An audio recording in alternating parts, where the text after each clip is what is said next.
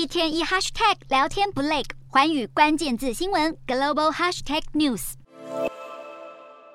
德国总统施坦迈尔和中国国家主席习近平在十一号互致贺电，庆祝两国建交五十周年。双方表示，希望彼此在战略合作以及经贸合作上能够再上一层楼，显现出德中好交情。而近期还有美国媒体报道，德国总理肖兹计划在十一月初访问中国。巴尔金提到，肖兹计划在十一月三号到四号访问中国，而这一日程刚好落在中共二十大落幕十多天后，因此也引发一些争议。另外，巴尔金还提到，肖兹预计率领企业界代表加强与中国的经贸往来。不过，正值地缘政治风险增加的时刻，西方国家正在想方设法减少对俄罗斯及中国的依赖，不免让人质疑肖兹这样的做法要如何减少德国对中国的经济依赖。对此，德国政府拒绝做出任何评论。依照惯例，德国官方通常在领导人出访前一周才会确认行程。而中国方面，外交部发言人毛宁表示，这个问题目前没有可以发布的消息，被外界解解读是间接否认。究竟肖兹是否真的会在二十大结束之后访问中国，也成为外界密切关注的焦点。